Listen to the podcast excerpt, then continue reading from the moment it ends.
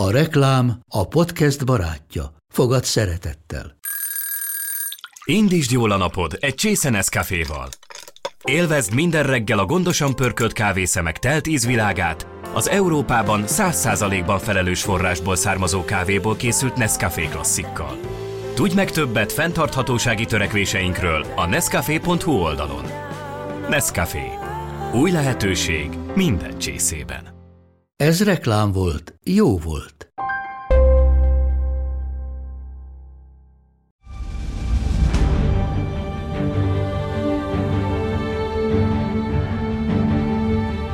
A magyar történelem bővelkedik nagy jelentőségű és nagy tetteket végrehajtó uralkodókban, majd később vezetőkben, ám persze akad sok gyenge, rossz döntések sorát hozó, vagy akár mások bábjaként táncoló első ember is. Ha mindegyikre nem is tudunk sort keríteni, a nagy magyar uralkodók sorozatban jó párral megismerkedhetünk. Nem csak azt keressük, hogy mit csináltak, hanem arra is megpróbálunk válaszolni, hogy vajon mitől voltak sikeresek, vagy épp miért vallottak csúfos kudarcot. Itt talán rájövünk, hogy mi tesz valakit alkalmassá arra, hogy legyen szó bármilyen korról is, egy országot vezessen. Ez az Itt és Akkor podcast. Rédai Gáborral és az idők nagy kalandoraival. Amit mondunk, az történelem.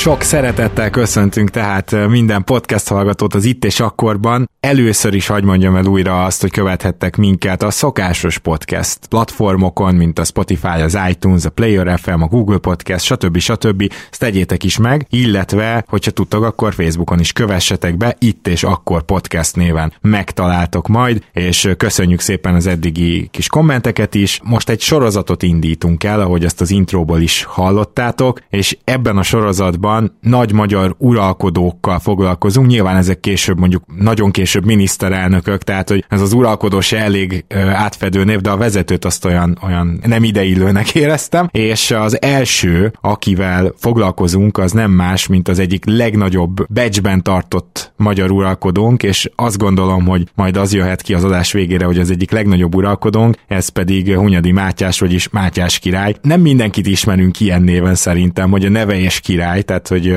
nem, nem feltétlenül mozgat ez meg mindenkiben egy bizonyos emberhez kötődő emlékeket, de Mátyás király esetében abszolút ez a helyzet, hiszen róla már valószínűleg kisgyerekkorunkban is hallhattunk a mesék kapcsán, és valaki olyat sikerült elhívnom az adásba, aki most már több mint 20 évvel foglalkozik, például Mátyással is, illetve ezzel a századdal a magyar történelemben, úgyhogy szerintem a legmegfelelőbb vendégünk van itt, és köszönteném is Horváth Riárdot, a Bölcsészettudományi Kutatóközpont Történettudományi Intézetének tudományos főmunkatársát. Szervusz Ricsi, köszönöm szépen, hogy elfogadtad a meghívást. Szervusz, én köszönöm a lehetőséget. Hát én szerintem, mivel Mátyás ból szinte lehetetlennek találtam azt, hogy teljesen igazán alaposan felkészüljek, meg kell, hogy említsem itt rögtön az elején, hogy a, mi volt az első benyomásom, mégpedig az, hogy Hunyadi Mátyás életéből, mind a, a korai szakaszából, mind aztán az uralkodásából a trónok harcának nem csak egy részét, nem csak egy évadát, hanem a, a teljes trónok harca sorozatot le lehetne forgatni. Mi mit szólsz ehhez? A teljes mértékben egyetértek. Nem tulajdonképpen nem csak Hunyadi Mátyás életére, ez Hunyadi Jánoséra, az Anzsukéra, az Árpádokról nem is beszélve. Azt gondolom a középkori magyar történelem nem tökéletesen alkalmas egy ilyen megvalósítási lehetőségre, talán egyszer sikerül is ezt megtenni. Mátyásra visszatérve természetesen ő azért egy kiemelkedő figura. Nagyon sűrű időben volt ő Magyarország uralkodója. Igen, és ez a nagyon sűrű idő, ez olyan szempontból sűrű volt, hogy szinte minden évre jutott valami, amíg ő uralkodott, de ebben az az igazán érdekes, hogy mennyi helyszín, tehát pont ezért is jutott eszembe a trónok harca, hogy Mátyás tulajdonképpen Erdélyből indul, Magyarország királya lesz először ugye, tehát ezt, ezt is majd biztos beszélünk róla, hogy először még meg se koronázták, mert hogy harmadik Frigyesnél volt a korona, aki akkor a Habsburg császár, császár Igen, volt. Német császár.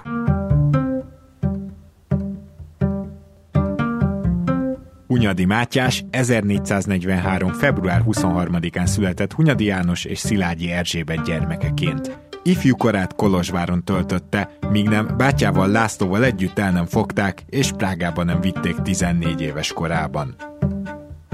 És hát gyakorlatilag azt mondhatjuk, hogy utána ő megjárta Csehországot, de amikor mégis a török ellen kellett készülni, akkor ugye Bosznia, meg szerb területek, ezen kívül ugye osztrák hódítások, tehát hogyha megnézzük, akkor ő aztán bebarangolta nem csak Nagy Magyarország területét, hanem fél Európát, mégpedig uralkodóként tette mindezt. Azt hiszem, hogy az ő vele történteket kár lenne most itt a podcastben az elejétől a végéig sorba állítani, mert egyrészt akkor ez egy tíz részes epizód lenne, de másrészt pedig azt szeretném, hogy egy pár olyan dologra reagáljunk vele kapcsolatban, ami így a köztudatban van, és ezen keresztül kezdjük őt megismerni, úgyhogy lehet, hogy ez a podcast két részes lesz. Az első részében megismerkedünk Hunyadi Mátyással, csak egy nagyon röviden összefoglalva azt azért el tudnád mondani, hogy amilyen családba ugye ő született, ott a neveltetés az bár nem volt egyértelmű, hogy ő belőle király lesz, sőt, ennek ellenére a neveltetés az már uralkodói neveltetés volt, mondhatjuk így? Igen. Sokszor elhangzik Mátyással kapcsolatban, hogy mintha a semmiből került volna be a magyar történetbe. Hát általában semmiből nem szoktak ilyen kaliberű emberek a történetbe belepottyani. Ennek nagyon fontos építkezés előzte meg ezt a karriert és ezt az uralkodást. Egészen konkrétan nem kell persze vék alá Ez Hunyadi János működése és tevékenysége. Tehát ő építette ki azt a lehetőséget, hogy amikor ő meghalt, akkor egyáltalán szóba kerülhessen Mátyás. Mert hát nagy úr, nagy birtokos, jól nevelt ifjú herceg, volt más is a királyságban, akikről föl sem merült, hogy királyok lehetnek. Tehát itt egy nagyon komoly előfolyamatot kell figyelembe venni. Ami a neveltetését illeti, hát itt is egy nagyon kétoldalú dolog. Amikor a bátyja László volt ifjú, és az ő nevelésére került sor, akkor Hunyadi János még egy a magyar királyság jelentős katonai parancsnokai, zsoldos parancsnokai között fontos, de mondjuk a legfontosabb 6-8 közé tartozik. Amikor Mátyás volt fiatal, mondjuk a 40-es évek közepe második fele, akkor Hunyadi János Magyarország kormányzója szinte királyhatalommal rendelkező kormányzója, tehát egészen más perspektíva eh, várt Mátyásra, és hát természetesen Hunyadi János fejében is egészen más gondolatok kavarogtak 1400 mondjuk úgy 30-as évek végén, mint 10 év esztendővel később, amikor már reálisan gondolhatta az, hogy a fia valamiféleképpen az ország, ha nem is a trónon, de az ország legfontosabb vezetői között folytathatja azt a munkát, amit ő megkezdett. Ugye Mátyás 1443-ban született, és 1490-ig élt, ugye ma ez olyan rövid életnek tűnik, de ez akkor egyáltalán nem feltétlenül volt olyan rövid, és ahogy a, a nőt megítéljük, abba szerintem még a mai napig szerepet játszanak a, a róla szóló mendemondák mesék, de közben pedig a másik dolog, amiért az egész történetről a trónok harca jutott eszembe, az az, hogy Mátyásnak, hogy is fogalmazzak csak, majd a, amikor megnézzük, hogy mennyire volt ő példakép, talán ezt részletesebben is kifejthetjük, de talán az egyetlen vezérlőelve az volt, főleg miután uralkodó lett, hogy a hazája érdekeit szolgálja, és ebben nagyjából úgy tűnik, hogy konzisztens volt, de közben a szövetségeseit például úgy váltogatta, mint a zokniait, és egyes források szerint a szeretőit is, tehát hogy azért ő ilyen szempontból egy meglehetősen izgalmas személyiség volt, és lehet ez még egy diplomatikus megfogalmazás. Gyakran elkövetjük azt a hibát, már modernkor nem csak mi, hanem a korszakunkban is, hogy egy csomó szempontot, értékrendszert, elvet visszateszünk a középkorba, és számon kérjük. Ugye gyakran elhangzik, hogy a középkori király zsarnok volt. Hát persze, demokratikus Nyugat-Európából nézve, igen, a zsarnok, de a középkorban nem létezett még a demokrácia, nem volt választójog, és a többi, és a többi. Tehát egy csomó olyan dolgot kérünk számon rajtuk, amit nem lehet. Már, bocsánat, itt annyit hagyd szúrjak közbe, hogy én nekem van egy olyan benyomásom is viszont, hogy a korhoz képest Mátyás több ilyen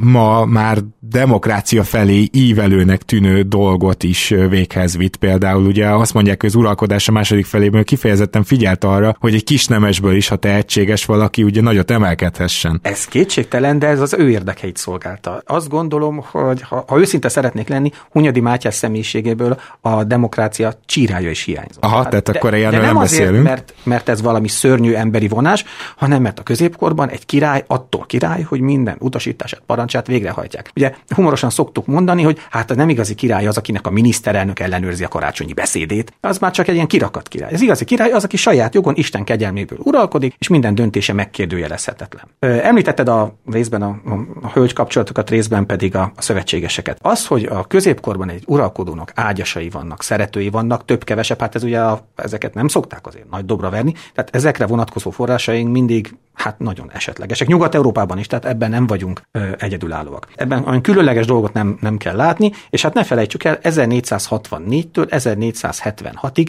ő aglegény volt kerestek neki folyamatosan hivatalos feleséget, aki majd ugye utódot tud neki szülni, de ezekben az időben ő aglegény volt, hát fiatalember volt, aglegény volt, ugye azt szokás, az vesere az első követ. Igen, igen, igen. Ami a szövetségeseket illeti, ha most bármilyen európai vagy magyar hírportált bekapcsolunk, most ebben a pillanatban, hány elnök, miniszterelnök, pártelnök cseréli le hetente, havonta, évente a szövetségesét a politikai érdekeinek megfelelően. És teljesen természetesnek veszük, hogy XY ahhoz, hogy elérje a politikai céljait, vagy a pártja eléri azokat a célokat, igen, időnként, hát a politika az nem mindig, nem a hála művészete. Ez akkor se volt az igaz? Pont ugyanígy volt. Hm? Meg kellett teremteni a pillanatnyi erőt, mert az egy dolog, hogy én, mint király kiadom a parancsot, az is egy dolog, hogy a király tanács jelentős részt ezt végre fogja hajtani, de mindig voltak, vannak és lesznek, akik ezt nem, nem akarják, hatalmi okokból, technikai okokból, külső érdekeknek megfelelően, ez mindig óráról órára, hétről hétre változott, adott esetben például egyháziakkal szemben szeretett volna föllépni, de hát ugye az egyháznak mégis van egy univerzális tekintély, tehát nem csak az esztergomi érsekkel, amikor az esztergomi érsekkel tárgyal, ki adott esetben pápai legátus, tehát a Szent Atya követe, akkor ő, ott, ott áll mögötte az e, teljes katolikus egyház tekintély, és hát a középkorban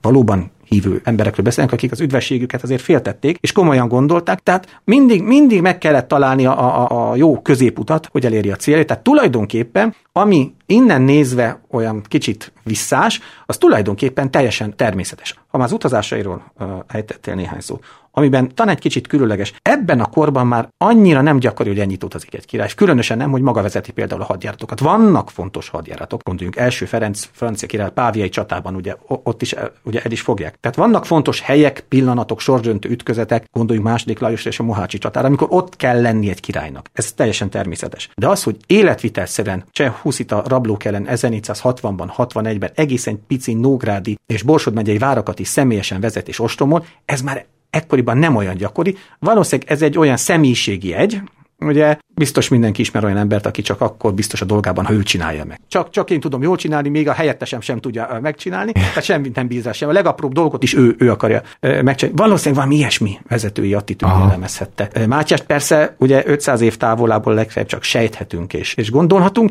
Ha belefér az időbe, 1481-ből ismerünk néhány levelet tőle. Szapolya Istvánnak az egyik legképzettebb hadvezérének írt. Ő Budán volt, tehát nem volt jelen a hadjáratban, Ausztria területén folytak a harcok, és még arról is levelet írt neki, hogy ügyeljen, hogy mennyi bort fogyasztanak a katonák, mert hát ugye kapatos katonákkal nem lehet. Tehát még erre is ügyelt Budáról, miközben az egyik legképzettebb csapatparancsnok, vagy, vagy hát ma úgy vannak tábornoka vezette a sereget, akiről feltételezhetjük, pontosan tudja, hogy mit kell csinálni a katonák élelmezésével és italozásával. De még erről is írt neki levelet, hogy még ezen is rajta tartotta a kezét, ami hát külső szemmel nézve nem a király elsőrendű feladata. Tehát nagyon izgalmas alak bontakozik ki. Ezekből a természetesen mondom nagyon esetleges és véletlenszerűen maradt forrásokból. Mátyást bizony a környező országok történésze is kutatgatták, és hát elég nagy viart kavart, hogy azt hiszem Kolozsváron nem olyan régen egy szobor alá az került, hogy a román Mátyás király. De most a Mátyás király román, erdélyi, magyar, itt csak öntsünk tiszta vizet a pohárba, Mátyásnak a magyar volt az anyanyelve. Először is ezzel kell kezdenünk. Az egyik. Aki Erdélyben születik, még ma is több nyelvű, legalább két nyelvű, de a középkorban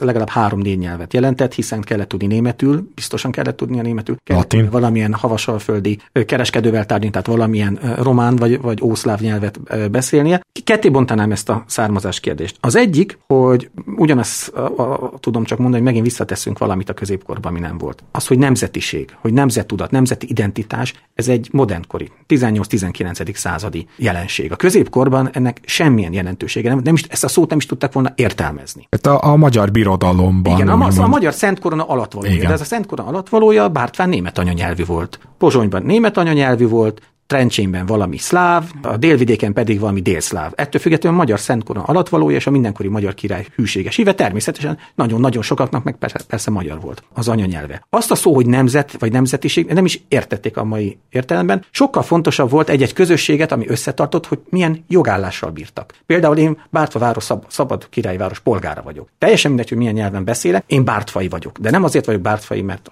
mellettem levő szlávul beszél, én németül, a harmadik magyarul, de mi Bártfaiak vagyunk, mert ugyanaz a jog illet meg minket, ellentétben mondjuk a városfalon kívül élő alávetett eh, népességgel. Na jó, de mondjuk Mátyás, az öt éves kisgyereket magyarul szólították meg a szülei, nem? Valószínűleg. Igen, de lehet, hogy két szolgálójával már románul beszélt, Aha. vagy valami románhoz hasonló nyelven, mert értem, nem tudtak értem. azok magyarul, mert nem, nem mindenkinek. Na most a nemzetiséghez vissza, hogy most végig is milyen nemzetiségű volt. 1435-ből a Hunyadi család levéltárából Zsigmond király kancellárjája által kiadott oklevelet ismerünk, nem egy ilyen van, de ez, ez az egyik leg, ez eredeti formájában maradt fenn a Hunyadi család levéltárában, tehát hogy mondjam, ennél autentikusabb forrásunk nincsen. Édesapja Hunyadi Jánosra azt állítja, ugye a királyi kancellere, Johannes Olahus Dictus azaz oláknak mondott Hunyadi János. Szó szerint olachus ezt a szót. Ugye az, hogy olák, ennek most 2021-ben van egy jelentéstartalma, ami talán kicsit pejoratív is, ha valakire azt mondjuk, hogy olá, az nem mindig dicsérőleg, mondjuk, de a 15. században ez pusztán csak azt jelentette, hogy arról a vidékről odavaló. Hm. Mint ahogy például, akik a délvidékről kerültek a felvidékre, őket mindig horvátozták. Mert hogy onnan jöttek a horvát vidékekről. Lehet, hogy, lehet, hogy nem is tudtak horvátul, de az ő melléknevük az, hogy ilyen olyan, ő a horvát János, mert hát onnan jött a tenger mellékről Dalmáciából. Hát te horvát nevedhez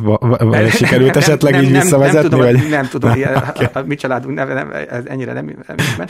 De a legtöbbször, ha, tehát ha bekerül egy idegen egy közösségbe, akkor a származási helyéről sok, de ezek, ez a modern korban is vannak kisebb falusi közösségek, vagy, vagy egyetemi kollégiumok, és a többi, és a többi. Tehát ő rá a király kancellárja ezt mondta, hogy Oláknak mondott János, hogy ez pontosan ma, mai értelmet milyen nemzetiséget jelent, hát szerintem ezt sosem fogjuk megtudni. A kutatások szerint jellemző módon, megint csak egy érdekes mellékszál, Mátyás a Hunyadi család történetének legjobb élő szakértőt úgy hívják, hogy Lupescu Radu. Uh-huh. Ezt a nevet hallom, ugye mindenki hogy miért egy román foglalkozik vele. Szín, magyar ember, csak családi történet folyán neki ez a név adatot meg. Aha. Tehát a kettőnek semmi köze egymáshoz. Kolozsvári Egyetemen tanít, és kiváló, az egyik legképzettebb középkorás Erdélyben. Tehát a név és az identitás identitás, meg a nemzetiség, ez egy nagyon-nagyon ingoványos talaj, és hát amit mi a 21. században gondolunk róla, az egészen más, mint amit a 15. században eh, gondoltak erről. Nekik nem volt fontos. Amikor létrejött Románia, elindult a magyar nemzettudat kialakulása, elindultak az önálló nemzeti tudománya, a román történetírás, a magyar történetírás, és a többi, és a többi. Alakult úgy a két ország sorsa, ahogy alakult az elmúlt 150-200 évben. Ezek a jelentéstartalmak rárakódtak arra, és igen, egy idő után a, a román történetírásnak fontos volt, hogy román király legyen, a magyaroknak Dafke azért is, hogy magyar legyen, valójában ott is akkor ennek nem volt semmilyen különösebb jelentősége. Moldvaból származott a, a Drákfi család, a híres késő középkori Drákfi család, az erdődi eh, Drákfiak. Drákfi országbíró vitte a zászlót a Mohácsi csatába. Ugye róla tudjuk, hogy még a sarkantyúját is lecsatolták, hogy ne tudjon elmenekülni ugye a Szűzmáriás magyar királyi lobogóval. Ott is halt meg a csatában, életét veszítette. Neki köszönhetjük a késő középkor legszebb magyar nyelvű leveleit. Három generációval korábban még Moldvában kereskedtek. Aha. Tehát, hogy, a, tehát a, hogy beszéltünk ugye mobilitásról, és hogy ügyelt arra, hogy például a kisnemesekből magas ötösen. Tehát a középkor ebből a tekintetben megint csak nem egy kasztrendszert kell elképzelni. Volt ebben mobilitás, másképpen volt mobilis, mint egy modernkor természetesen. Tehát nagyon-nagyon óvatosan kell bánni ezzel az identitás, nyelv, származás kérdése. Ez most nekünk nagyon fontos, és ez teljesen érthető az elmúlt 200 év történetéből. A 15. században ez, ez egy sokkal-sokkal kisebb rendű kérdés volt, ha egyáltalán fölmerült. Na hát ez extra érdekes volt rögtön nyitásnak, úgyhogy örülök, hogy ezt a témát felhoztuk. Vannak még Mátyással kapcsolatban mondjuk ilyen egyszavas vagy egymondatos jellemzések, aki, ami szinte bármelyikünknek eszébe juthat, de az egyik az igazságos király. Na most ugye, hogyha az ember például a Wikipédia szócikknek a végére eljut, ami egyébként nem egy egyszerű feladat, tehát, és ez jó, tehát én örülök neki, hogy, hogy ott, ott olyan kutatási anyag volt rögtön, hogy így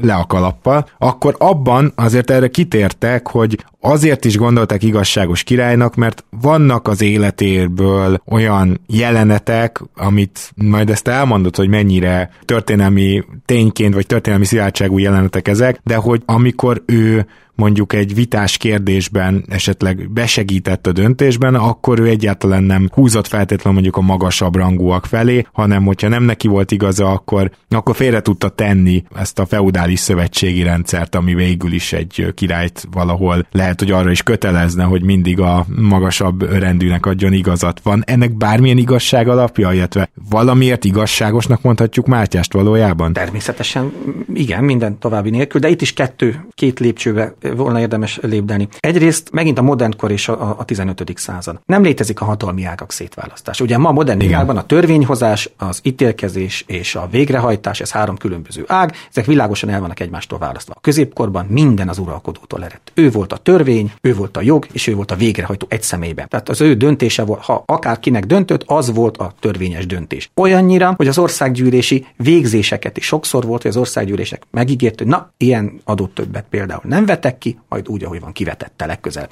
Tehát a, a király személye, a Szent Koronával koronázott király személye mindent felülír. Tehát nincs, tehát ez még nem alkotmányos monarchia, hogy parlament, meg, meg minden bizottságoknak kell megfelelni. Nem, nem, nem. Tehát ez az egyik része, hogy abból is fakadhat ez a hagyomány, hogy ő maga ítélkezett. Természetesen ebben sem egyedülálló módon, hiszen a magyar királyokat mindenkor megillett az ítélkezés joga. Adott esetben ezt a jogokat a nádornak, az országbíróknak delegálhatták, hiszen az, az azért gondoljunk bele, a 15. században sem elképzelhető, hogy a király minden, minden alatvalója, minden ügyével tud, tudjon foglalkozni. Egész hát, sőt, én el tudom képzelni, hogy volt olyan király, aki egy ítéletet se volt hajlandó meghozni, és minden szétosztott, nem? Hát, a, a, nyilván, igen. Például, amikor Garai család kihal, 1481-ben hatalmas birtok vagyonról van szó, tehát bődületes mennyiség. Na, arra odafigyelt a király. Amikor az új laki, család kihalt, akkor a későbbi király, második is arra nagyon is odafigyelt, és nagyon is próbálta telelgetni, hogy az a döntés úgy szülessen meg, ami az ő politikai, gazdasági, katonai érdekeinek megfelelt. A fontos ügyeken rajta tartotta a király, szerintem már az ország szempontjából, vagy a maga szempontjából fontos, de igen, az, hogy Veszprém vármegyében két malom határán összevesztek két kisnemes, hát az természetesen nem ő döntött el, sőt, sokszor nem is a királyi bíróság, hanem csak a vármegye ítélőszéket. Ennek, ennek is volt azért egy, egy rendszere, ami most nem, nem menjünk bele. A másik az igazságoság, a másik lépcső, amiről beszéltem. És ez vissza fog még köszönni szerintem a beszélgetésünk során számtalanszor. Egy uralkodót nem csak a saját kora és tettei határoz meg, hanem az utóélete. Ugye ne felejtsük el, hogy 26 évvel, bocsánat, 36 évvel Mátyás halála után Mohács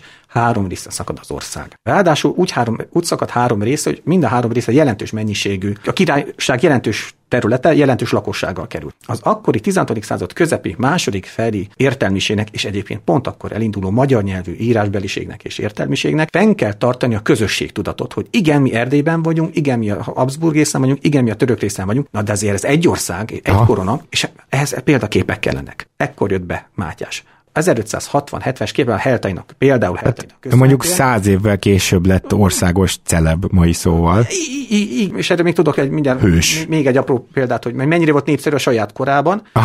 Heltainak köszönhetjük például a Kolozsvári bíró történetét. Ah. És ami aztán utána beépül a magyar köztudatba, és 400 éve, ha kimondom ezt a szót, szó összetét, hogy Kolozsvári bíró, szerintem nincs olyan magyar anyanyelvű ember, aki most hirtelen megnézni a Wikipédián, hogy mégis miről beszél ez az úriember. Mindenki tudja azonnal. És még néhány ilyen történetet lehetne mondani. Az okos okos bíró, okos lánya, és sorolhatnánk ezeket. Aha a, a, a történeteket. Tehát ezekből az elemekből jött össze az, az a kép, ami Mátyásról él bennünk, és hát a, aztán a 19-20. század, amikor beindul a, a rendszeresített rosszul a közoktatás, amikor elindul a, a széles tömegeket elérő közoktatás, akkor ami képet, ez a, mindez persze nem csak Mátyás, ez minden másra, amiről gondolkodunk, ezt, amit az oktatásban hallunk, az egy életen át meghatároz, hiszen gyerekkorunkban szívjuk magunkba, meg persze a mesékben, meg az óvodában, a mondókákban, és ezek egy életre beivódnak, és ez egy ilyen közös kultúrkincset ad mindenki tehát, tehát magyar nyelvű ember összekacsint, amikor hallja azt, hogy Kolozsvári bíró. Ez, ez, ez, ez, ez, ez csak mi tudjuk magyarok, ezt a hollandok nem tudják, hogy ki az a Kolozsvári bíró, ja. de olyan is, aki még Kolozsvára a lábát nem tette be, az is tudja, hogy miről van szó. Tehát ez egy sok, sok összetevős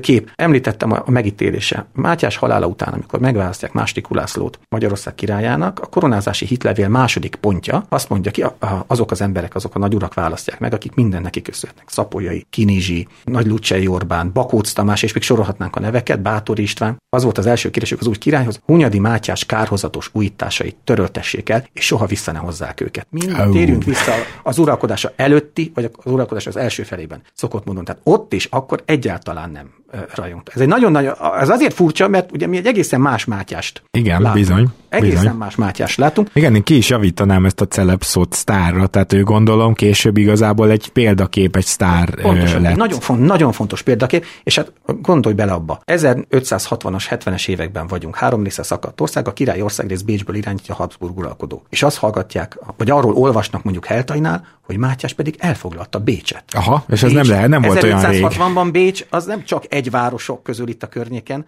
hanem a Habsburgok székes fővárosa. Aha. És Mátyás ezt is elfoglalta. Tehát ez milyen öntudatot és milyen, milyen bizakodást adhatott akár egy erdélynek, akár egy török volt. Bezdeg, ami királyunk egyszer elfoglalta. És ugye nem vagy még száz éven belül vagyunk, tehát ugye 4-500 év távolában ennek már sokkal kisebb a jelentősége. Tehát ma már azért nem borsódzik az ember háta. Meg... Na jó, de mondjuk most száz évvel ezelőtt volt Trianon, és a mai napig Igen. emlegetjük. Persze, tehát akkor ezzel pontosan, fel lehet pontosan, mérni, hogy ez milyen pont, hatás. Igen, pontosan, tehát ilyen hatással lehetett, ahogy, ahogy nekünk milyen fontos, és mennyit beszélünk, és mennyire a közbeszéd része Trianon, el tudjuk képzelni, hogy száz éve, akkor száz évvel később ez a bécsi esemény egyáltalán az, hogy a Habsburgokat legyőzte. Csatára kényszerítette háborúra és elfoglalt osztrák területeket, ennek fantasztikus tudatbeli hatása lehetett a, a, a korszakban. Hunyadi Mátyásnak már 12 éves korában odaígérték az akkor 10 éves Cillei Erzsébetet, a meglehetősen jelentős Cillei vagyon egyetlen várható örökösét. A frigy azért nem jött össze, mert Cillei Erzsébet 1455-ben meghalt. Mátyás első házasságára így egészen 1463-ig várni kellett. Csehországi hadjárata során ugyanis fogságba esett, és a szabadulás fejében megegyezett Podjebrád György cseh királlyal, hogy lányát Katalint veszi el. Katalin azonban a Frigy után egy évvel 1464-ben gyermekszülésben meghalt a babával együtt. Na, de azért annyiban hagy fogjalak mégis a szavamon, ez jó hangzott, hogy, hogy én direkt Mátyással kapcsolatban az igazságosságot is szeretném kihúzni belőle, hogy vannak-e olyan történelmi források, hogy Mátyás esetleg egy kicsit többet ítélkezett, egy valamiért nagyon igazságos volt, és ezt azért is kérdezem, mert például a kokáért, amikor rájött, hogy a felesége, ugye élete utolsó felesége, így fogalmazhatunk, ő már nem tud gyereket szülni neki, akkor ő nagyon sok mindent megtett, hogy a korábbi hát hogy is mondjam, csak nem hivatalos gyermeke, mint utold feltűnhessen, és szerintem azokban az időkben gyaníthatóan nem mondhatjuk igazságosnak például azt, hogy hirtelen annyi területet meg birtokot adományozott ugye a fiának, hogy azt hiszem, hogy a halálakor már a legnagyobb Igen. földbirtokos lett, igazán nem akarok mai párhuzamokat vonni, de tudnék. Azt akarom ezzel mondani, hogy Mátyás bizonyos intézkedéseire mai szemmel pláne nem, de lehet, hogy akkor sem mondhattuk azt, hogy igazságos. Van-e bármi bármi olyan sztorid, ami alapján ő igazságosabb volt egy átlagos királynál. Nincsen. Igen. Én erős meggyőződésem, ez megint az utókor ítélete, meg egy visszavetített, hogy akkor persze béke volt, háborúban háborúztunk, de győztünk. Most meg itt vagyunk, a 16. századról beszélek. Most itt vagyunk, most meg szétszagadtak minket. Tehát milyen jó volt. Ez a régen mindig minden jobb volt, ez azért időnként az emberekben, Aha. az mindig előjön egy, egy korábbi korszakra. Egy noszt, tulajdonképpen rosszul, de nosztalgia. Most pedig egy minimális szünet, és már is visszajövünk. Említetted Korvin esetét, és pontosan az 1480-as évek. Hát éppen ez az. Ugye egy törvénytelen gyermek sem isteni, sem emberi törvény szerint nem lehet egy keresztény állam uralkodója. Ezt Mátyás is tudta, csak ugye Róka fogta, csak a helyzetben volt, mert nem volt törvényes gyermek, ugye Beatrix meddő volt tőle, nem lehet egy gyerek, el, ugye vállás ekkoriban még nem létezik, hm. tehát nincs olyan, hogy elküldöm az asszonyt és hozok egy másikat, tehát ez, ez, ez, ez egy járhatatlan út lett volna, de valamiféleképpen tovább kell adni, és sokszor elfelejtjük azt is, hogy a középkor embere nem személy személyben, vagy nem csak személyben. Ugye az individualista modern világban élünk, általában sajnos magunk körül forgunk a legtöbbet középkorban házakban, dinasztiákban gondolkodtak. Mm. Tehát a hunyadi háznak tovább kell mennie, ahogy a Tudoroknál, ugyanez volt a Plantageneteknél, ugyanez volt, történeteket, könyveket, filmeket ismerünk, nagyon sokat tanság lett. Hogy milyen fontos a dinasztiában való gondolkodás, vagy akár csak a jogellók, vagy a kicsit közeli időben Igen.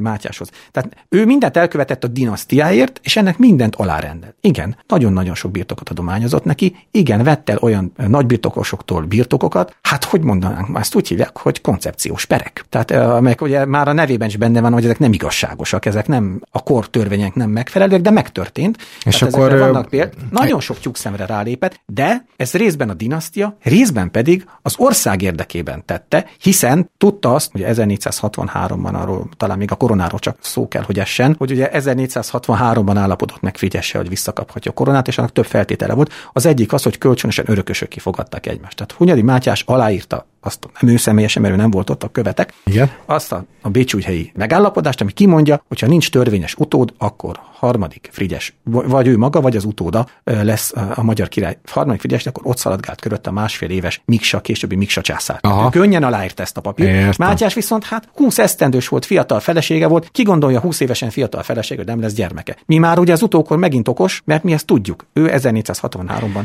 nem tudja. Hát végül is lett ugye az általad is emlegetett, meg általán is emlegetett Korvin János. Csak hát törvénytelen. Ez, hogy törvénytelen, azért tudunk a középkor második feléből is több példát amikor ez mégis átvitték valahogy, tehát lett törvénytelen gyerekből hát, király. Beatrix édesapja, Ferrante Nápoly király is törvénytelen gyermek volt. Tehát van hát, erre, van erre, és még a európai történelem számtalan például igen. mutat erre. Tehát ennek dacára a magyar politikai elit jól láthatóan nem volt hajlandó semmilyen körülmények között ezt elfogadni, meg az egyházi elit természetesen, az még hangosabban. Tehát volt hivatkozás szavazási alap. Tehát Mátyás, ahogy az elején mondtam, kiadhatta a parancsot, de olyan parancsot adok ki, amit senki sem hajt végre, akkor az totális kudarc. Tehát ő mindent elkövetett, hogy ezt a gyermeket a trónra ültesse, annak dacára, hogy mindenki ellene volt. A politik, magyar politikai, a magyar egyházi elit, hát azt talán mondanom sem kell, hogy a Habsburgoknak hát az, elleni érdekel, hiszen a zsebemben van egy papír, hogy enyém a magyar trón. Igen. A jogellók, akik már voltak a magyar trónon, és, a, és, és láthatóan tetszett nekik, és aztán hmm. szerettek volna oda kerülni. Egy hatalmas országról beszélünk, egy hatalmas és gazdag országról, azonban van még egy pont, amit hozzá kell tenni, ez a hatalmas és gazdag ország, akkor több mint száz esztendeje küzd a törökkel. Egy permanens háborúban Aha. van Magyarország, tehát mindig azt mondtam, hogy milyen csábító volt a magyar trón. A magyar trón rendkívül csábító volt a középkorban, mindig is. Ez kétségtelen tény.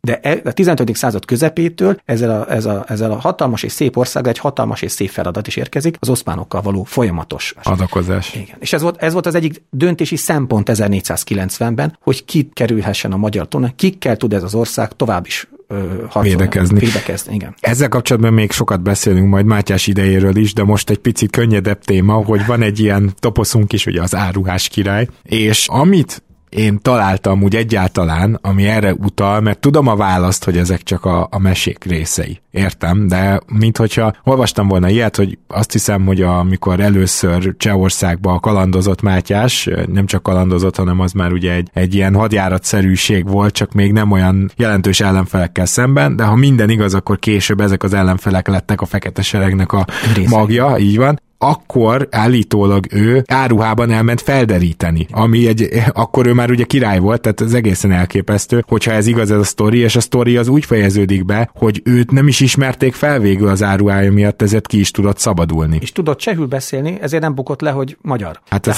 Tehát, és igen. ez például ez a sztori, ez, ez úgy tűnik, hogy ez tényleges. Bonfini írta le, és Bonfini Mátyás bízta meg és finanszírozta. Tehát ezt mindig Aha. tudni kell, hogy, hogy a megbízó ö, ö, érdekének megfelelően. Ö, azt nem tudom meg neked megmondani, hogy pontosan így történt. Tehát kétségtelen tény, amit tudunk, sejtünk Mátyás személyiségéből, abból az alapján megtörténhetett. De azt tudjuk, hogy délvidéken, törökeni harcnál, ostromnál sajkába szállt és körbe hajózta a vár, hogy meglesse a várnak a gyengébb pontjait, és a törökök rálőttek, és majdnem eltalálták. Ezt, ezt, erről tudunk. Tehát valószínűleg a személyiségéből fakad, hiszen gondoljunk bele, hogy még csak Hunyadi János fia, Hunyadi János mellett nőtt föl, tehát ott ő hogy rosszul, de szagolt puskaport, még hogyha keveset is, mert akkoriban ugye még a, a lőfegyverek nagyon gyermekcipőben járnak. De akkor Tehát... azért ő nem csak egy nagyon tehetséges hadvezér volt, hanem ő egy kalandor is volt valahol, nem? Vagy gyaníthatóan ne, nehéz kérdés. kockáztatni hajlandó ember volt. Ez minden bizonyal így van, de valószínűleg ezt el is várták. Aha. Tehát, a, tehát azért a, a, a nemes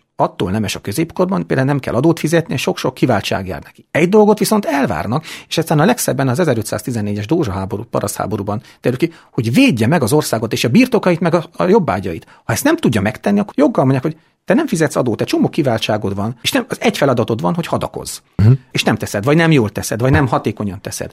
Tehát a királytól ez egy ellenki, meg kell védeni az országát. Tehát ez, ez, ez egy pipogya király nem ülhet sehol Európában egyébként három évtizeden keresztül a trónon, mert egész egyszerűen így vagy úgy, de elcsapják, megmérgezik, lecserélik, valami, Aha, valami, valami baleset éri, igen, egy vatkan, igen. Viszont maga az áruhás király toposza az innen emelkedett be a magyar népmeségbe, emiatt, ezek miatt a sztorik miatt, vagy, vagy teljesen más miatt. Tudom, hogy még nem feltétlenül ennek az utóéletét kutatod hivatásszerűen, de gondolom, hogy azért nagyjából van róla sejtésed, hogy ez mégis hogyan került be. Ahogy, ahogy például a Kolozsvári Bíró történet. Ezek a, amikor megindul a 16. század közepén második felében a magyar nyelvű történetírás, Igen. azok számára az első rendű és legfontosabb, mint a Bonfini volt. Hogy a hallgatók megértsék, Bonfini művének a terjedelme egymagában több, mint az addig született összes elbeszélő magyar történeti forrás együttvéve. Tehát ez egy elképesztően fejnehézé teszi a magyar, az elbeszélő, most nem az okleves forrás. Igen, igen. Tehát fantasztikus súly, és ugye Bonfini azért ő egy magasan képzett humanista történetíró volt, tehát egy igazi profi jött ide Magyarországra, Itáliából, tehát a csúcsról, és írta meg ezt a munkát, és ez, ez egy követendő mintává vált a 16. század kései humanisták számára. De sok-sok ilyen történetet vettek át, színeztek, és fordították, nagyon fontos, lefordították magyarra. Na jó, de mondjuk Tehát, Bonfini ami... sztoriaiba szerepelt az, hogy Mátyás beöltözött? Oh. Nagy Lajosról is tudjuk, hogy áru, ha második Edvard angol királyról, tehát az önmagában az áruhás király, az egy európai toposz. Aha. Abban nem kell csodátot különösebbet látni. Inkább az az érdekes, hogyha valamely királyról nem, nincsen. Mert például luxemburgi Zsigmondról, akiről tudjuk, hogy nem volt egy különösebben nagy hadvezér, sokféle más politikai és gazdasági zsenie volt, hát katonailag nem volt ő, ő a legjobbak közé tartott. Róla például ilyen nincsen. Tehát sokkal inkább beszédes, ha valakiről nincs, mint hogyha van. Tehát a pont a fordítottja adott esetben még izgalmas is tud lenni. Azt ne felejtsük, hogy Bonfini latinul volt. A latin nyelv az egy exkluzív nyelv, még a középkor is egy nagyon szűk réteg ismerte tudta. Abban a pillanatban, amikor a 16. század közepén második felében ezek a történetek átalakítva, kiszínezve, vagy csak éppen pont úgy átkerülnek magyar nyelvre, és elindulnak a széles tömegek felé, na ez az a pillanat, amikor kezd kialakulni az a Mátyás kép. Kultusz szinten, Kult, nem? Kultusz igen. kép, igen, hívhatjuk sokféleképpen, ami aztán eltart egészen a 19-20-21. századig. Hát ez, ez, még, ez, ez még mémként, mémként még most is itt van az agyunkban, persze. ugye az áruhás Mátyás király. Persze, persze, Tehát ez a mém, ez velünk, de, velünk utazott de, át a történelme. Igen, de ha belegondolsz, alsó hangon is 400 éve velünk van, vagy Aha. 450 éve. Tehát ez tulajdonképpen most most egy picit hagy beszéljek a saját szakmám ellen. Voltak éppen teljesen mindegy, hogy igaz vagy nem igaz. 450 éve összeköt minden magyar Kolozsvártól felsőrig, és ha. ha kimondom azt, hogy áruhás király vagy kolozsvári bíró, hogy önmagamat idézem, azt mindenki tudja. Ez egy magyar kultúrkincs. Ha belegondolsz, ez zseniális. És 400-500 éve. Ez önmagában egy, egy, egy nagyon nagy duranás. Az már részletkérdés, hogy most tényleg Csehországban, áruhában elfogták, nem fogták, megúszta, nem úszta meg, nem tudjuk pontosan. De nem, nem ez a lényeg. Ez semmit sem von le Mátyás nagyságából, meg ebből a közös kultúrkincsből sem. Na van egy ilyen pontom, erről most elég, hogyha te nagy vonalakban beszélünk, de hogy a töröktől az országot biztonságba tartó uralkodó, azért írtam ezt föl, mert ugye nem sokkal vagyunk igazából Moács előtt, tehát most, ahogy visszanézünk, azt mondjuk, hogy már közelgett a nagy vész, már közelgett a nagy gond, már gyűjtötte az oszmán birodalom az erejét a, a mindent elsöprő csapásra, és nyilván erre alapból azért nem került sor, mert azok után, hogy Várnánál és még egy helyen, ami most nem tudom miért nem jut eszembe, elég nagy vereséget szenvedett lett a magyar és európai ö, sereg. Így Rigó van, Rigómezőn, köszönöm. Utána viszont Nándorfehérvárnál elodáztuk Mohácsot, szerintem nyugodtan lehet ezt mondani. Mert, mert hát addig a török még egy olyan erejű ö, támadást nem indított, és ez kétségtelenül egybeesik Mátyás uralkodásával, ahol a törökök inkább határvillongásokat eszközöltek, na de azért a történészek, én több helyen olvastam, hogy vitatkoznak azon, hogy most Mátyás jól kezelte ettől függetlenül a török veszélyt. Mert ez nyilván egy történelmi felelősség volt az ő vállán. És Mátyás Hát, hogyha összefoglalom, és mondd el, hogyha rosszul nyugodtan, tehát javíts ki, de az volt a benyomásom, hogy Mátyásnak az volt a nagy fixa ideája, hogy már pedig ő azért szerezne akár nyugatra is, északra is területeket, hogy legyen miből a hadászatot finanszírozni, hogy amikor jön a török, akkor viszont készen álljunk, és ezért inkább ugye a végvárrendszert megerősítette, illetve befejezte, és addig nem is nagyon volt közvetlen konfliktus a törökkel, amíg ott Boszniába túl közel nem jöttek. Akkor egyébként oda ment és visszaverte őket. Tehát akkor összességében neki volt egy ilyen ötlete, és a, inkább azon lehetett vitatkozni, vagy lehet, hogy, hogy ez jó ötlet volt-e, vagy nem. Például nem tudom, hogy te a történészek melyik csoportjához tartozol. Szerinted ez jó ötlet volt, vagy nem? Jól csinálta, vagy nem? Szerintem a lehető legjobban. Tehát szigorúan a magánvéleményem, nem valami intézményi vélemény. Okay. Magánvéleményem az, hogy a lehető legjobban. Összetett a dolog, néhány részletére érdemes oda kacsintanunk. Egyrészt Hunyadi János az apja tevékenysége eredményeképpen világosan kiderült Hunyadi János számára is még életében, hogy a magyar királyság erejéből a törököt a Balkánról kiűzni nem lehet. Egyedül nem lehet. Tehát ehhez már kevés a magyar királyság ereje. Gondoljunk bele, 1453-ban elfoglalják Konstantinápolyt, elesik Bizánc. Uh-huh. Tehát ez egy olyan szimbolikus esemény, ezt, hogy fölhozunk, ez olyan, mint a szeptember 11-e. Ez beleég a föld, az akkor ismert föld, tehát az európaiak retinájába agyába éget, aha, az agyába éget. Ez egy sok volt. Ilyen sokkot a keresztény világ akkoriban nagyon, nagyon régen látott. Tehát mégiscsak a kelet-római birodalma, egy keresztény központ esik. Tehát ez egy elképesztő erejű, mentálisan is és katonailag is hatással bírt. Megjegyezhetjük azt, hogy mai napig. Tehát, hogy a, a keleti kereszténység az a mai napig már csak ilyen ukrán-orosz vonalon marad meg, de, de ugye a, a török és környezete, az ott, ott az iszlám elfoglalta Oly, azt a területet. Hogy a, az Anyaszent Egyház a középkorban nem mondott le a konstantinápolyi pátriárkai címre. Ez a pápa utáni legmagasabb tisztség volt. Akkor már csak tituláris, hiszen nem volt Konstantinápoly, Aha. de például Bakóc Tamás ezt megkapta. Tehát ő a legmagasabb, a, a Szent Atya utáni legmagasabb tiszteti címet kapta meg az 1500-as évek legelején. Tehát ez, ez az egyik oldala a történetnek. A török szultánt hódító Mehmednek hívják. 1481-ben halt meg. Azt hiszem, eh, hihető nem véletlenül kapta ezt Igen. a nevet. Ő volt a 15. század legjelentősebb török uralkodója. Fantasztikus méreteben tolta ki a birodalmat birodalom határa csak majd a későbbi Nagy Szulajmánhoz, a Mohácsnál velünk csatázó Nagy Szulajmánhoz mérhető. Tehát ők a legkét legjelentősebb oszmán uralkodó. Tehát ez is Mátyásnak egyfajta pekje, hogy a török birodalom egyik legtehetségesebb uralkodójával kell egyszerre uralkodnia. Harmadrészt pedig tisztában volt azzal, hogy ha magára húzza ezt a török birodalmat, tehát felbőszíti, uh-huh. akkor egymaga nem fog tudni ellenállni. Tehát abban van igazság, hogy od- volt egy odázás. Tehát felismerte a reálpolitikai lehetőségeket. Azt mindannyiszor megtette, említetted Boszniát, de ez igaz Szabácsnál, igaz a kenyérmezei ugyan betörés és magyar győzelem után, de utána volt egy, egy boszniai hadjárat, egy demonstratív boszniai hadjárat. Minduntalan megmutatta a török félnek, hogy ha ti próbálkoztok, mert a törökök természetesen, mint minden hódító birodalom, kóstolgatta majd. Igen, igen, Folyamatosan. Igen. Ez, ez, nem csak ezekből az el, elmondott események, vannak kisebb jelentőségű. Tehát nagyon sok forrásunk van arra, hogy, hogy ez egy permanens határmenti nem is villongás, ez szinte háború. Aha. Tehát folyamatosan kóstolgatták Magyarországot, és ha nagyot haraptak, akkor Magyarország szintén visszaharapott. Tehát nagy, hogy oké, okay, idáig eljöhetsz, de itt most már fegyverekkel fogsz találkozni. Tehát ezt a fegyveres békét ö, próbálta föntartani. Mátyás egy 1480-ból fennmaradt levél tanúsága alapján megegyezésben állt a török szultánnal, hogy a német-római birodalom felé portyázó oszmán hadak áthaladhattak a magyar királyság külső területein, ha nem vegzálják a lakosságot.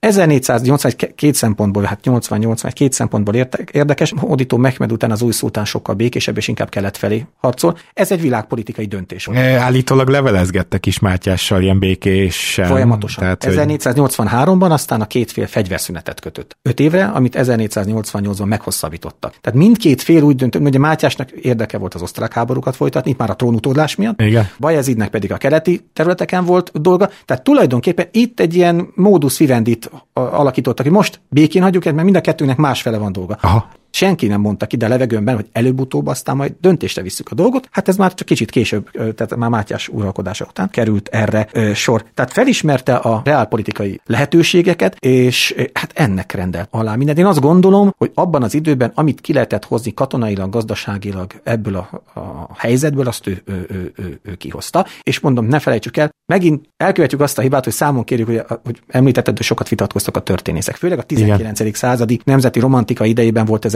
erős, hogy oh. hát, hogy ki kell űzni a gaz, pogány, török. Aha, aha, hát igen, 1890-ben egy kényelmes tanszéki fotelből ez egy jogos elvárás, aha. de ott 1480-ban a fronton egyáltalán nem biztos, hogy erre a magyar királyság, hiába a fekete sereg, hiába a különleges adók, hiába a tehetséges hadvezérek, hiába Kinizsipál, ez, ehhez már ők kevesen vannak, nem azért, mert egyszerűen magyarok ügyetlenek vagyunk, hanem egy sokkal nagyobb birodalommal állunk szembe. Azt szoktuk mondani hallgatóknak, hogy a Mohács körüli erőviszonyokat figyelve úgy kell elképzelni, mint a Szlovákia hadat üzenne Németországnak. Oh.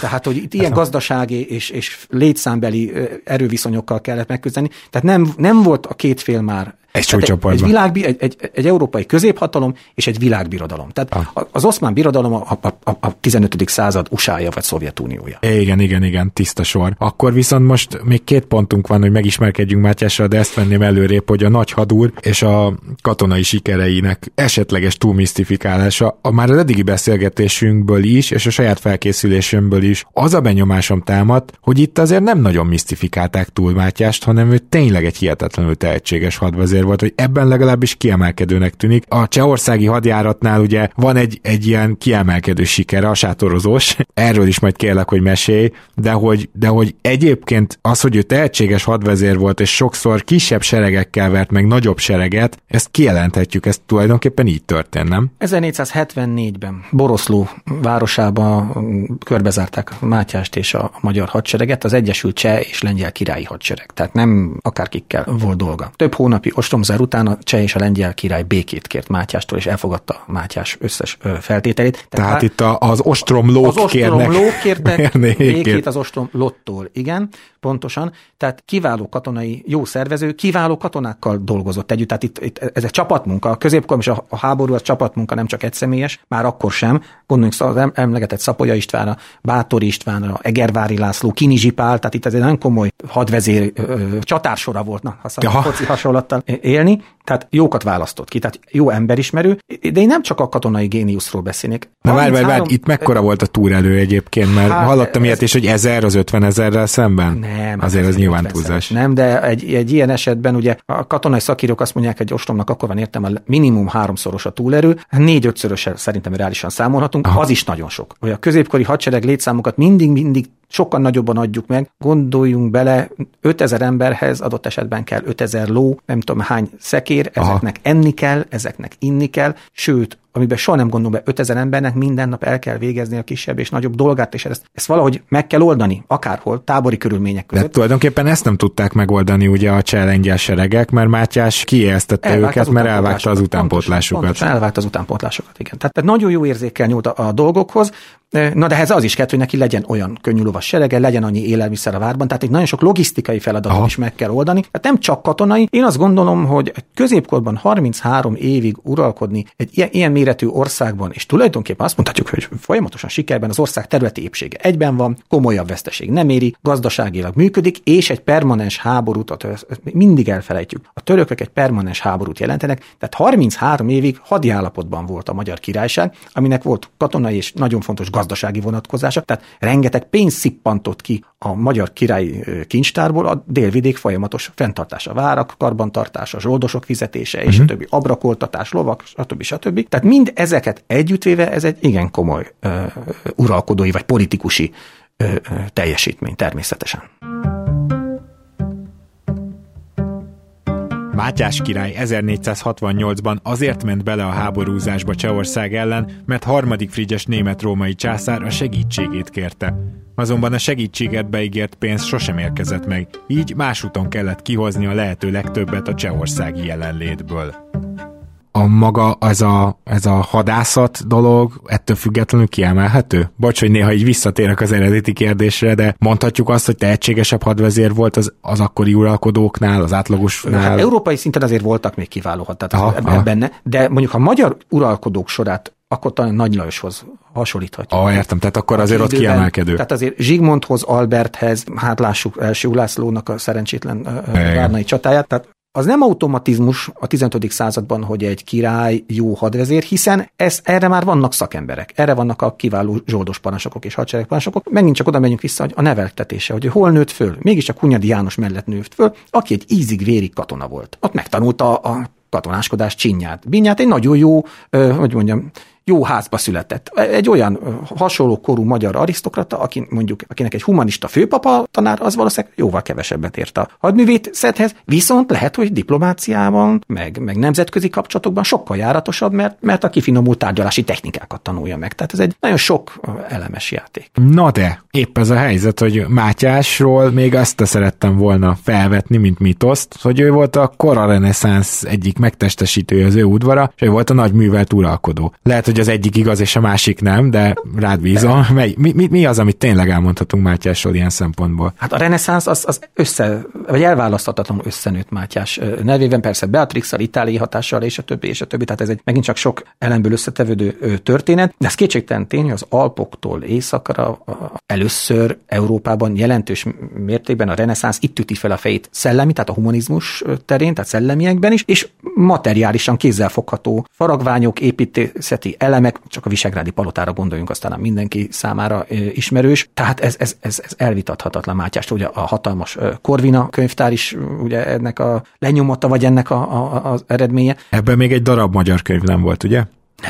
Nem nem. Mert ahhoz még korán vagyunk, nem, ugye? Persze, persze nem, ezek, ezek latin és görög nyelvűek voltak, de ez teljesen természetes, hiszen még előtte vagyunk ebben. Igen, igen, igen, igen, de már nem kellett a, sokat várni. Nem amúgy. kellett sokat várni, ahogy száz évvel később ez pont fordítva lett volna, de hát meg, meg, ekkor még a, a humanizmus korában vagyunk, és hát ne felejtsük el, hát a latinnak államnyelv és közvetítő nyelvként is, ugye nem, nem véletlenül volt 1844-ig államnyelv a latin, hiszen azért a Kárpát-medence már a középkorban sok nemzetiségű volt, tehát kellett egy közvetítő nyelv, adott esetben két nyelvet nem tudók között, ami most az angol, az a középkorban a latin volt. Na igen. Tehát akkor a reneszánsz uralkodó és a reneszánsz udvar az rendben is van. Ugye, hogyha valakinek most nincs meg így fejből, akkor mondanám, hogy Beatrix az a bizonyos utolsó felesége, aki végül kiderült, hogy meddő, de ettől függetlenül ugye Olaszországból, Nápolyból hozott magával rengeteg impulzus, tehát mondjuk ezt a reneszánsz udvart tovább építeni, még tovább fejleszteni, például ő is segített. Persze, sőt, hát az egyik Előre mozdítója. volt, hmm. hiszen az ő udvartartásán érkeztek humanisták, festők, művészek, építészek, tehát hogy mondjam, az új stílust ismerő ö, ö, ö, szakemberek, talán ez a jó szó, szakemberek érkeztek, akik aztán szétterjesztették ezt a stílus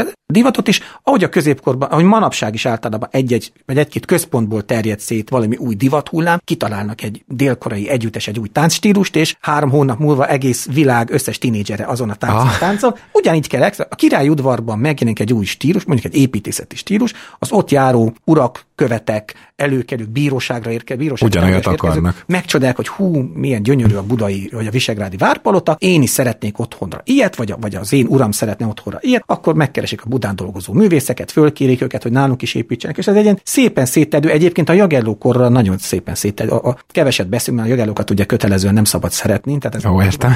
Igen, pedig nagyon sok pozitív. Mi van, a lengyel-magyar két jó baráttal mi van? Hát a lengyel, hát az előbb említettem 1474-ben a lengyel király ostromolja. Jó, igen, tudom. Hunyadi Mátyás, tehát ez, ez, egy, ez a lengyel-magyar két jó, ez is egy későbbi. Hát a, az kétségtelen, hogy ez későbbi, csak azt mondom, hogy visszanézve aztán miért ne lehetne szeretni a jagellókat, ja, persze, persze. Tehát a jagellókorban ez a, ez a reneszánsz, ez egészen szétterjed. Ja. Sőt, Erdélyben még a 16 17 században is épülnek reneszánsz stílusban épületek. Nagyon izgalmas, de hát ez már egy messze vezető.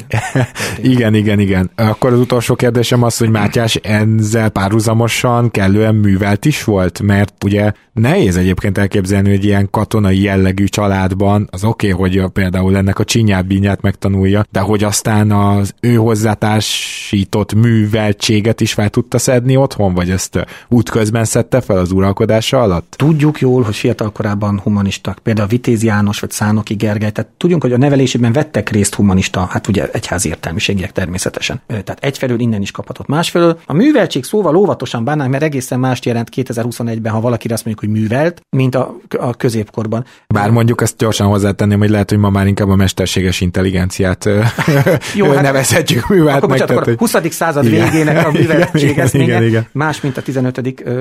század, ez, ez, ebben biztosak lehetünk. Azt, amit tudni kellett, hogy egy uralkodó jól irányíthassa az ország, védhesse, igazgathassa, irányíthassa, az biztos vagyok benne, hogy tökéletesen tudta. De abból a korban tudható legmodernebb tudással rendelkezett. Azt, hogy fel tudott-e sorolni három spanyol lanténekest, hát ebben nem vagyok már ha, biztos. Értem. Tehát így értem, a, bár tudjuk, hogy zenekedvelő volt, tehát nem arról van szó, azt hiszem érted, hogy mire szeretnék kilukadni. Tehát a műveltség, mi, azt mondom, hogy a szomszédom egy művelt fiú, hát akkor el tudja mondani a velszi bárdokat, de ez a középkorban nem volt szükség ilyen típusú tudásra. Én most azt mondom, hogy elértünk az adásunk feléhez, tehát úgymond ezt a mai adást zárjuk is le, és a következő adásban már előre mondom kedves hallgatóknak, hogy megpróbáljuk egytől tízes kellákon értékelni a, a jelentőségét Mátyásnak különböző területeken, meglátjuk, hogy ez mennyire megy. Most minden esetre Horváth Riádnak nagyon szépen köszönöm, hogy, hogy elfogadtad a meghívást. Én köszönöm szépen a lehetőséget. Kedves hallgatók, mi pedig akkor most egy hétre tehát búcsúzunk, ez azt jelenti, hogy búcsúzik Rédai Gábor, a segédszerkesztő Katona Csaba, illetve Román Balázs és Hampuk Rihárd is, és jövünk, folytatjuk Mátyást egy hét múlva, de amit most mondtunk, az már történelem.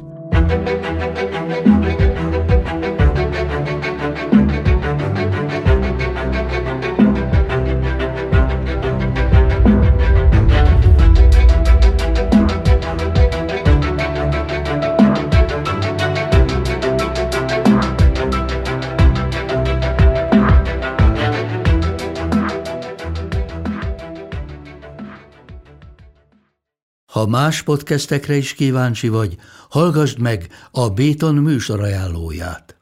El tudod képzelni, hogy a podcastet, amit éppen most hallgattál, fél év múlva már a mesterséges intelligencia generálja? Mi sem. De ha érdekel, eljött már a gépek lázadása. Hallgass bele az Embertelen podcastbe. Orsós Lajos vagyok, a műsor házigazdája. Egyelőre még élőben. Egyelőre. Fedezzük fel együtt, hogyan ismerkedik, randizik, mesél és vitatkozik Betty és Péter, két teljesen mesterséges intelligencia. Lajos, a podcast címét mond még egyszer, Léci. Oké. Okay. Embertelen podcast.